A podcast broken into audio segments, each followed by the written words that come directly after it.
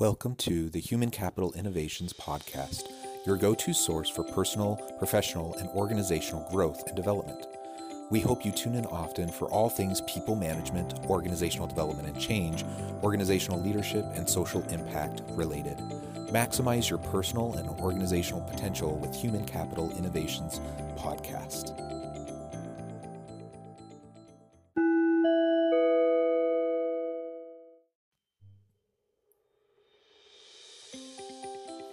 Welcome to the Human Capital Innovations Podcast.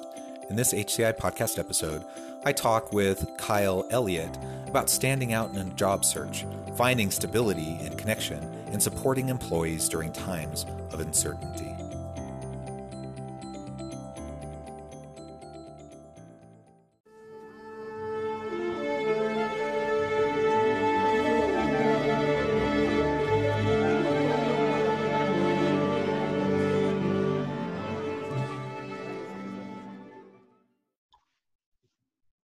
Kyle Elliott, welcome to the Human Capital Innovations Podcast.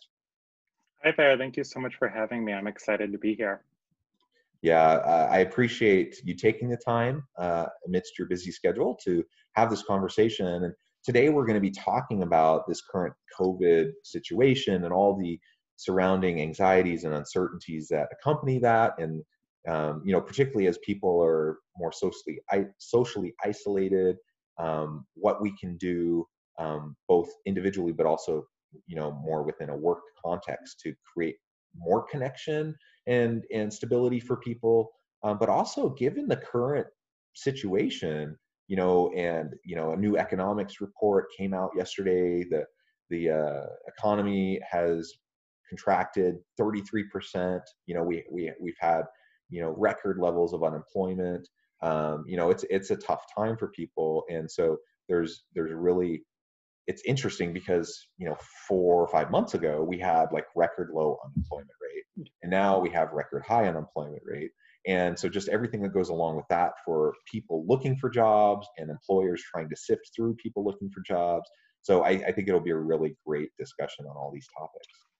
Me too. And I think this is just perfect timing because people are scrambling and trying to figure out what to do and gain some sense of control. And hopefully people will leave today with some action items they can implement. That's something I'm really big on, people being able to leave with something they can do right away rather than here's some theories. You then have to go spend hours researching to know what to do with whatever we talk about. I want people to leave with something they can do immediately or even while listening to this. Yes, yes, absolutely.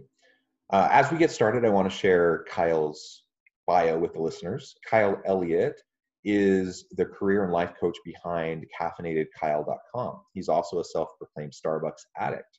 Uh, as a result of working with Kyle, clients have landed jobs at Facebook, LinkedIn, Amazon, Google, Microsoft, and nearly every other Fortune uh, five hundred and one hundred company you can think of.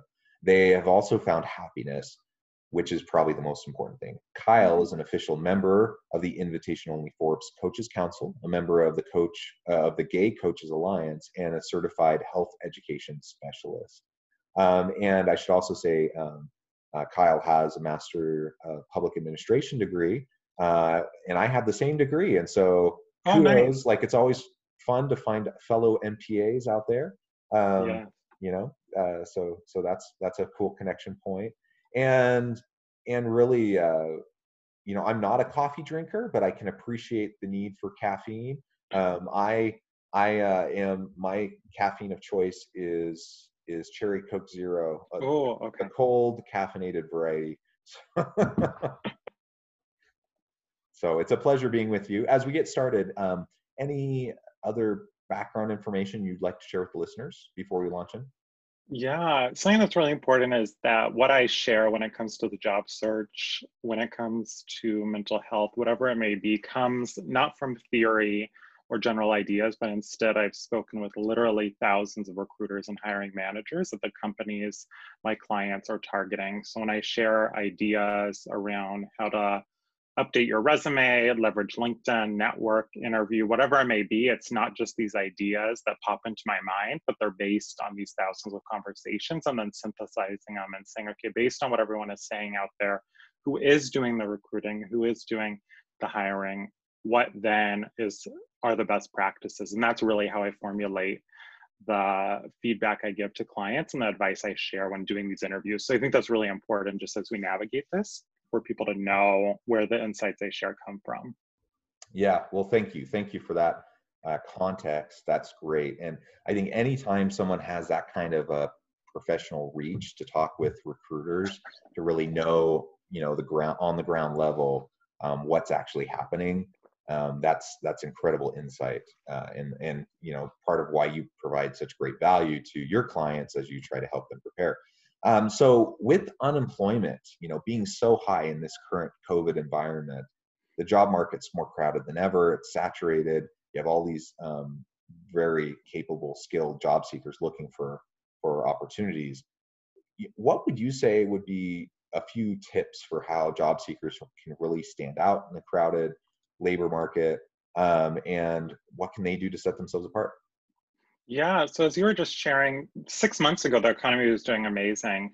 Unemployment was super low, and now it's at a record high where I think a quarter, if not more, of people are unemployed and looking for jobs. And that's scary for people. They're going out there and saying, oh my gosh, how do I find a job? And what they do is they just start applying everywhere. They just throw their resume at anything.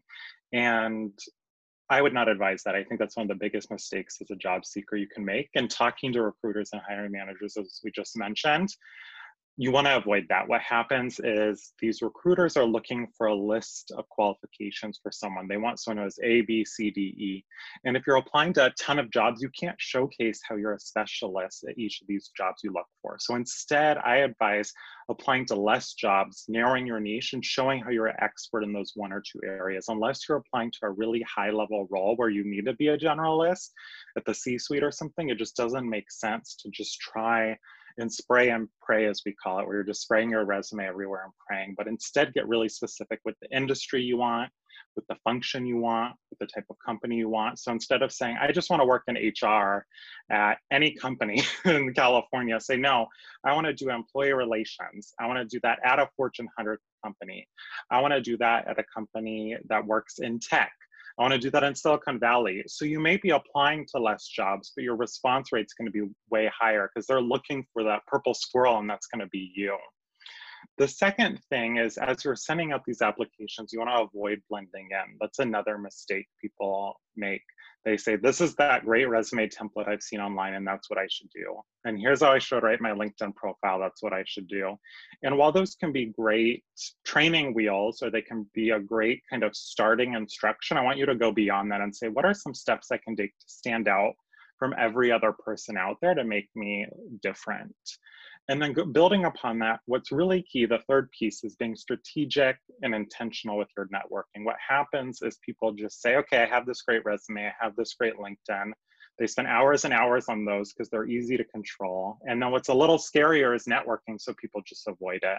But instead, what I suggest is finding maybe five or so people at each company in the role you want. Let's say we said employee relations at these Fortune one hundred tech companies. Find five employee relations managers at Google and reach out and say, hey, you do this. I do similar work. Do you have twenty minutes to share best practices? And then start planting those seeds at companies. And as roles pop up, say, hey, you have this opening here for a similar role. Do you have tips for my application? What's your internal referral process like? Can you introduce me to a hiring manager?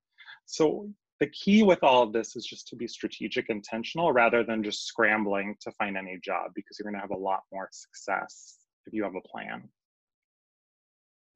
Absolutely. I, I completely agree with everything you just said.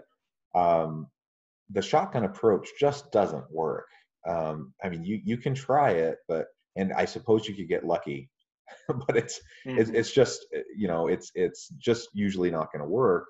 And so many companies uh, and recruiters, they're utilizing, um, you know, technology to help assist in the search. And so they're looking for keywords in your resume. They're looking, you know, so you need to, um, you know, you think about S E O for websites, you need to do the same thing with your resume. And so if you're not tailoring your application materials specifically to every posting, to every organization, and doing your research and knowing the types of things they're looking for and what their culture is like and how you would fit with them. And if you're not talking to all of that in your materials, you're not going to show up usually in the search, even if you have incredible qualifications, even if you have an incredible background. So the shotgun approach of just having one well-designed professional resume, that's important, you know, to have that. But if, if you just have that one, um, that one really great professional resume, and then you send it out all over the place, you're, you're most likely not going to hear much of anything. Um, but tailoring it to each opportunity, um, really taking the time to research is going to be key. And I love your tip about reaching out to people at the company where you want to get a job. I mean, there, it, as you're doing your research about the company, yeah, go Google them, find out more information about them. That's great. But get connected on LinkedIn with people who work there. Ask them questions. Set up a Zoom call. You know, have a conversation. Um, and not only because it'll give you more good information and good insight as to what they're looking for and how you can tailor your application materials, but now you have like actual connections with people, yeah. real life people who can actually perhaps be your advocate, you know, in the search process at that organization, um, and, you know, men- help mentor you and all, all those sorts of things. So, you know, it takes more time and energy, but like you said, the response rate to what you submit is going to be way higher. So I think in the long term, it's actually going to take less time and less energy yep. to take the more targeted approach, which I know seems counterintuitive to people, but it's true. And I think it's kind of like going to a networking event. You just don't go to a networking event and then walk up to someone, hand your business card, and go to the next person. If you spend five minutes even just getting to know each person, you may not meet all one hundred people at that networking event, but those conversations are going to be way deeper. And now those networking events have just moved online. So instead of shotgunning your resume out to hundreds of people, have more in-depth conversations, get to know people. You may not get to know as many companies or people, but those people you get to know are going to be way deeper. So I think that's really the key, is just to be intentional and strategic.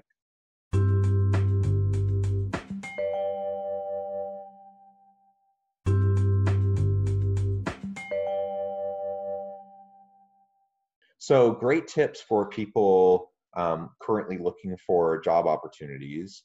Um, let's talk a little bit more about uh, some of the, the well-being types of issues, you know, as it relates to uncertainty and the anxieties that surround the job search and this COVID environment.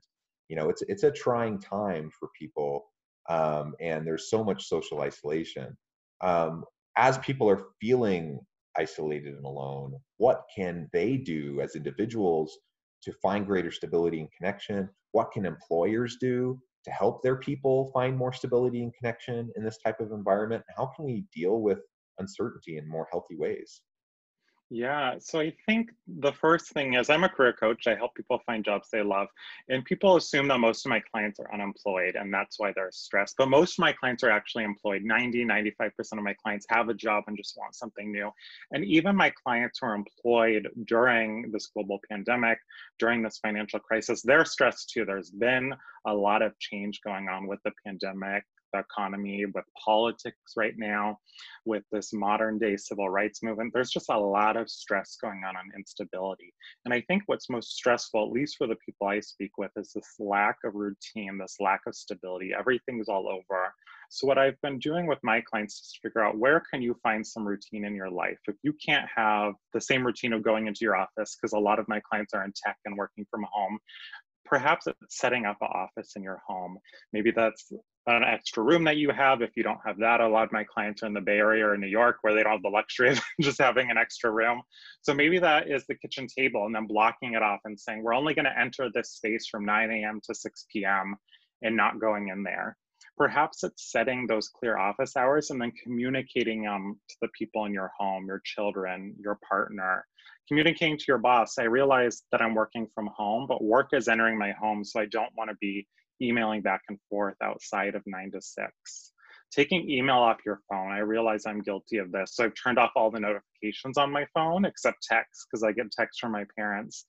And just creating those boundaries and communicating them, because there's this, I'm a huge proponent of blending work and life, but right now they're over blending. I think there's so much blending that there's just no boundaries. So it's creating some boundaries there.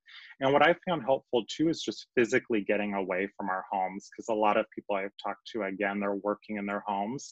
So finding ways to get away, renting an Airbnb. We did that in Napa. We went down to San Diego for a bit and socially distanced the whole time we were there. So I found it's key to just create those boundaries and then communicate them to the people around you. And then lastly, just checking in with people. If you have family, friends, colleagues, checking in and then communicating, here's what I need. That's one of my favorite questions to ask is, what do you need right now? And then in return, most people, if they're good at communicating, will ask, okay, what do you need? And I found it's helpful to get to those roots and go beyond just the onion of that surface level. Oh, I'm great, I'm great. But really ask, what do you need? And get to the deeper level and start unpacking that. I love those tips um, and ideas. And I think if we can, as managers, as leaders in organizations, if we can just recognize uh, the challenges that people are facing right now, like you mentioned, you know, we, we have civil unrest around Black Lives Matters and the and the race relations and, and systemic inequality in the country. We have, um, you know, Pride Month was in June, and so that's at the forefront of people's mind of, you know, L G B T Q plus equality issues, and you know, there's been some Supreme Court um, decisions that, you know, have caused a lot of stress and anxiety for some people. We're in an election year where that's, you know, high high uh, tensions politically. We we're in the middle of a pandemic. Like everything, it, it you know, twenty twenty has been quite the year, right? So so recognizing that and acknowledging that, and then saying, as a manager, as a leader, I'm going to proactively keep the mental well-being, the mental health, um, the and and helping uh, my people with their anxiety, their stress, um, I'm going to make that a priority. I'm going to reach out and I'm going to make sure that they feel supported, that they feel um, valued, that they feel and, and generate opportunities for them to get reconnected uh, with the workplace. I mean, that's, that's going to pay off tremendously in the long term. Um, unfortunately, right now, we, we have heightened levels of anxiety and depression that have been reported. Um, I, I don't know the specific statistics off the top of my head, but you know, the the use of like online counseling platforms has skyrocketed um, because of of um, the mental health challenges that people are facing during this this mm-hmm. tense time, right? And so so employers need need to make this a priority, and if they do, they're going to demonstrate to their employees that they really authentically, truly care about them, that they value them, uh, that they support them, and that will generate um, more trust. It'll it'll strengthen relationships. Uh, it'll help uh, employees to stay, of course, more mentally healthy, which will allow them to be more successful, more productive. Uh, and it'll engender greater commitment to the organization. So, I mean, it's a win-win kind of a situation, uh, but employers and, and managers need to be committed to it. Uh, otherwise, it's um, going to be a huge missed opportunity. Absolutely. And I like what you said about making mental health a priority. And employers really need to recognize their role in supporting mental health and this key really change that they can have when it comes to mental health, when employers create spaces where people feel comfortable talking about mental health. Because when employees receive this effective treatment, when employees are able to have conversations around mental health and get the support they need, there's lower medical costs, there's increased productivity, there's lower absenteeism, decreased disability costs. All of these are not just happier employees, but they directly are financial benefits to the company and create more profitable businesses. So even if it's not about just genuinely wanting to help employees, which I think should be enough, there's also financial benefits of prioritizing employee mental health. Something I'm really big on is asking employees, how do you really feel? I think that's a great way for our leaders and managers to start having conversations around mental health. There's often this initial question during one-on-ones where people say, how are you doing? Oh, I'm great. How are you doing? Oh, I'm great. And taking a step back and creating time and space to have truthful conversations around how employees are doing. I always like asking, no, how are you really feeling? Another question I um, recently heard just a day or two ago from this conference I attended was, how are you feeling right now? Or how are you feeling in this moment? And just checking in with employees regularly And if you're having these difficult conversations, you may have to extend the length of your staff meetings or one-on-ones and make that space and those structural changes so you have more time to check in with employees, especially now that so many people are remote. We're not doing what we were doing before. We didn't have those casual check-ins in the office. You weren't running into people at the water cooler, all of that. So creating space for people to just check in and collaborate. You're gonna have happy hours virtually. I went to a virtual happy hour. It's super fun because I could be at home but have a happy hour and you don't have to worry about driving or anything or catching an Uber.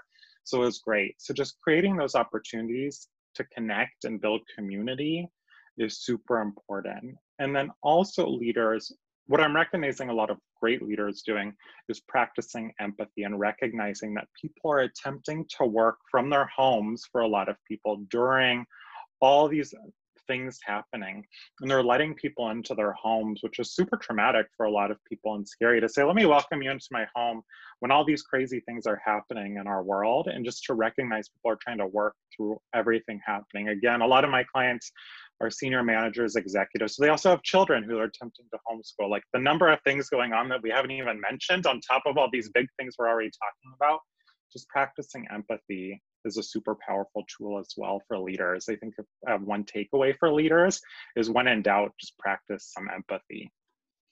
Yeah, it, that's a good message. Um, pretty much always. Um, treat people with dignity and respect, mm-hmm. um, exercise compassion, uh, try to foster empathy and, and focus on people and relationships. You know, I mean, that's, it's, I mean, maybe people are tired of hearing that because they feel like, well, it's more complicated than that. I'm like, eh, is it? Is it really more complicated than that? I'm not sure it is. Um, I think it being a leader is about um, creating a context where people feel safe to be their best selves, and so they can innovate and be productive, um, and so you can get the most out of your people. The most successful leaders have the most successful people, the most successful teams. And how do you get the most successful teams? You got to show empathy. You got to treat people with dignity and respect. You got to um, value them as an individual. You have to let them be their best authentic self. And if you can't, if if if your workplace is not like that, then you're going to have problems. You just are. Um, and so, you know, it's not rocket science, but it does take intentionality and it does take a concerted effort, particularly if that's not your, you know, your traditional pattern, your traditional style. Um, But you can learn it, and and it can make a big, big difference. And people right now need it. People really need it. Um, they need the support. And and like we both said previously, I mean, there's so many positive organizational outcomes. Um, so even if you're only doing it for self-interested reasons, and you know, trying to make the business case for why is this going to help the bottom line, even if that's your only motivation, which I hope it's not. You know, it still is a no-brainer. Like you need to be focusing on these areas. Um, well, I, this has been a great discussion, you know, as we've talked both about how individuals can better position themselves for future career opportunities, but also what employers can do to help um, people, you know, their people in this time of uncertainty. Uh, as we wrap up our discussion today, I'd love um, for you to share any final thoughts that you might have, but also share with the listeners how they can get connected with you, how they can learn more about you, and reach out if they need help in any of these areas. Yeah, we've covered a lot today, but I think that empathy piece is really key. And it is that simple. When things go complex, I think it's easy to want to find some revolutionary solution, but at the end of the day, that empathy can get you so far. And I think it can be complex with all these things going on to remember empathy, empathy, empathy, and how can I show compassion and dignity, respect for the people I'm working with who are going through so many different complex crises at the same time.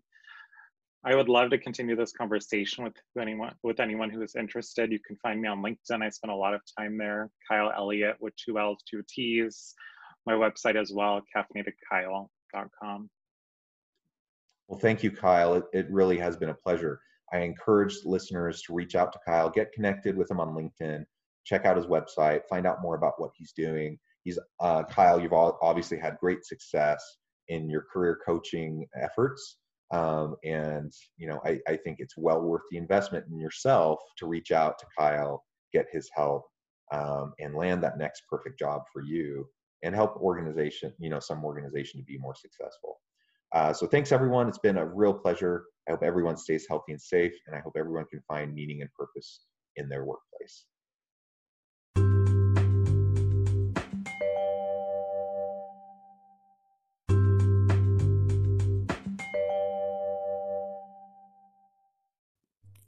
Thanks again for joining us for this episode of the Human Capital Innovations Podcast. I hope you stay healthy and safe, and that you have a great week.